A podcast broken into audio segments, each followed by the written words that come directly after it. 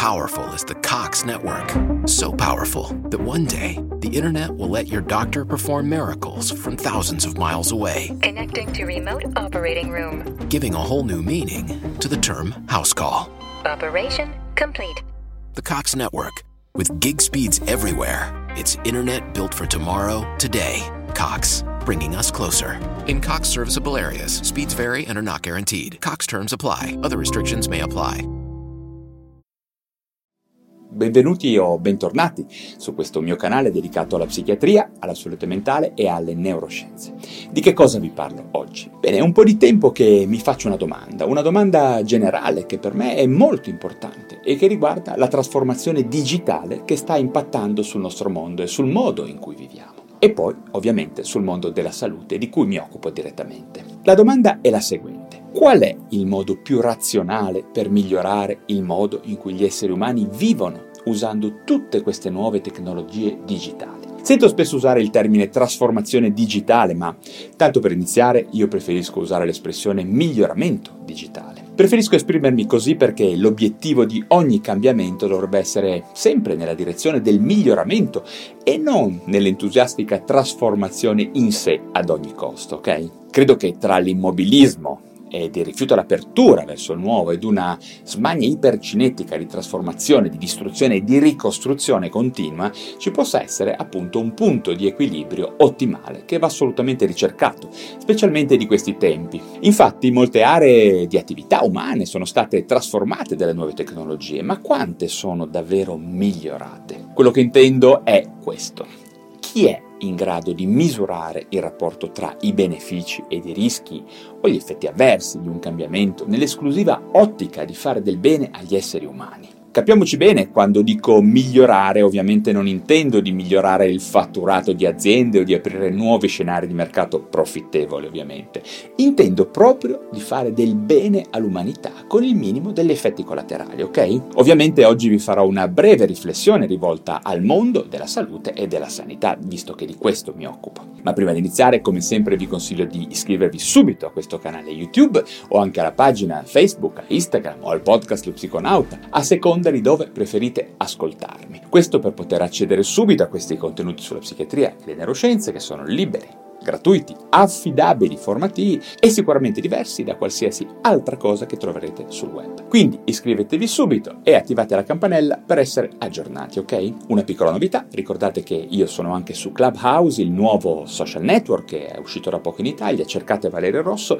e lì probabilmente riuscirete a trovarmi e a instaurare direttamente con me delle conversazioni sui temi della salute mentale, neuroscienze la salute digitale, insomma tutte le cose di cui vi parlo anche da questo canale. Andiamo avanti e veniamo quindi al punto di questa mia riflessione sulla rivoluzione digitale che ha come oggetto proprio la medicina e la salute. Voi tutti capirete bene che eh, parlando di trasformazione digitale in medicina questa prospettiva sul cambiamento, sulla trasformazione, sul miglioramento appunto è particolarmente importante. La medicina per adesso non è stata ancora cambiata nelle sue fondamenta, come invece è accaduto ad altre attività umane, molto importanti peraltro. Il modo in cui viaggiamo, in cui gestiamo il nostro denaro, come ascoltiamo la musica o come vediamo dei film, il modo in cui leggiamo, oppure il modo in cui comunichiamo o come ricerchiamo il nostro partner, come ci informiamo e molto altro, non sono più come prima, questo è sotto gli occhi di tutti. In una decina d'anni quasi tutto è cambiato e molte attività umane sono state assolutamente trasformate e probabilmente migliorate. Ma per il momento non c'è ancora stato un Amazon, un Netflix, un Google, un Facebook, un Tinder o un Uber per la medicina, ok? Perché questo ritardo? Io credo che questo sia avvenuto perché questo cambiamento, questo miglioramento digitale ad oggi non è stato per nulla governato e gestito da chi vive la medicina sul campo. Vi faccio un esempio che io porto sempre, la cartella clinica elettronica. Avete presente che cos'è? Avete presente quanto sarebbe importante? Una cartella clinica elettronica dovrebbe permettere di aumentare l'efficienza quando dobbiamo conoscere un caso, quando dobbiamo passarci delle informazioni, delle consegne, quando dobbiamo fare ricerca e raccogliere i dati. E, pensando ad un reale miglioramento, potrebbe essere interfacciata con tutti gli altri centri clinici di una nazione, raccogliere i dati strumentali e di imaging, interpretarli, analizzarli e persino supportare le scelte del clinico mediante l'utilizzo dell'intelligenza artificiale che potrebbe fornire prove di letteratura a supporto di ipotesi diagnostiche, di scelte di terapie fatte dal clinico, ok? Avete presente? Bene, invece come sa benissimo chi lavora in sanità, ognuna di queste possibilità manca, non è presente sulla cartella clinica che molti di noi utilizzano tutti i giorni. Questo è uno spreco incredibile, è un incredibile danno nei confronti dell'avanzamento della medicina, purtroppo per i pazienti. Nella migliore delle ipotesi si tratta di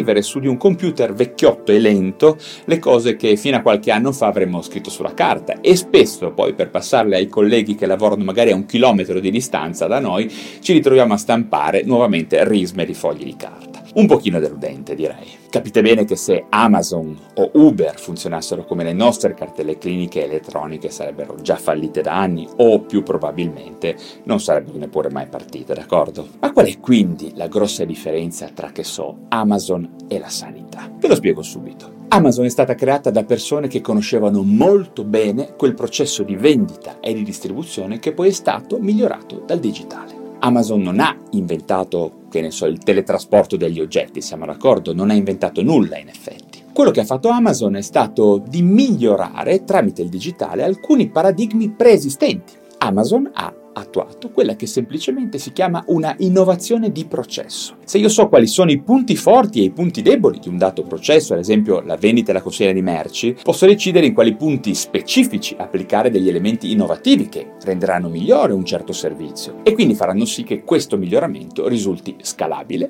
progressivo e sicuro.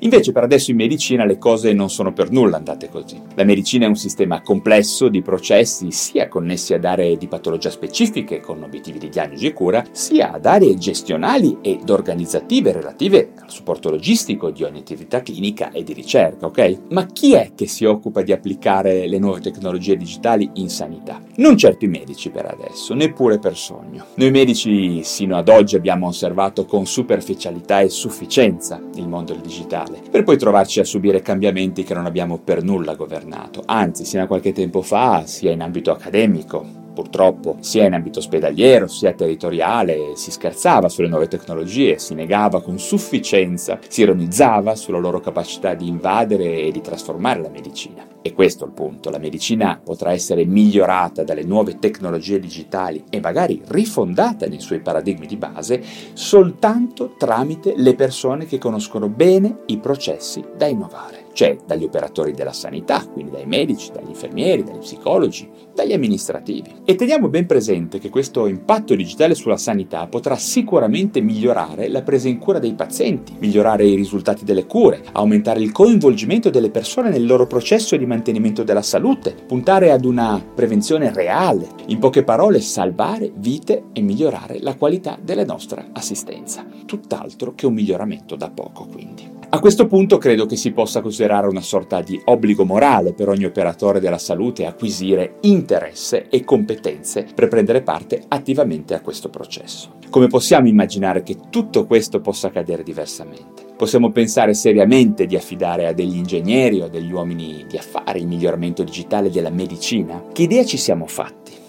Perché guardate che le cose in qualche maniera cambieranno, statene certi, si trasformeranno. E come ci siamo ritrovati una cartella clinica elettronica inutile e fatta male che adesso molti di noi usano faticosamente tutti i giorni, molte altre cose verranno trasformate. Se vogliamo che vengano effettivamente migliorate, soltanto noi sanitari, come massimi esperti dei processi di diagnosi, cura, accudimento e gestione, potremmo dare la giusta direzione alle cose. Bene, questo video è sicuramente destinato ai miei colleghi, ma anche a chi utilizza ogni giorno la sanità, conoscendone sia i lati buoni che quelli da migliorare. Per cui mi aspetto commenti e osservazioni da tutti, ok? Giù in descrizione come sempre. E anche per oggi ho finito. Ma prima di salutarvi, se vi sono stato utile, vi invito a darmi un like e a iscrivervi subito a questo mio canale YouTube o al mio podcast Lo Psiconauta a seconda del canale digitale da dove mi state ascoltando. Ricordatevi anche del mio blog valeriorosso.com dove troverete tantissimi articoli di approfondimento sulla moderna psichiatria e le neuroscienze. Ricordatevi che oltre a Instagram e Facebook sono anche sul nuovo social network Clubhouse, quindi cercate Valerio Rosso, trovatemi su questo nuovo social network Clubhouse e entriamo in contatto contatto e discutiamo insieme di temi riguardanti la salute mentale. Quindi come sempre grazie davvero della vostra attenzione e ci vediamo al prossimo video. Taking charge of your future starts with taking the first steps. And saving up to $30 a month on Cox Internet with the Affordable Connectivity Program makes those steps easy to take. Whether they bring you to click upload on your first short film hmm? or join now for an online book club. Applying is easy. See if you qualify at cox.com/acp. Non-transferable one per household application and eligibility decisions are made by the FCC.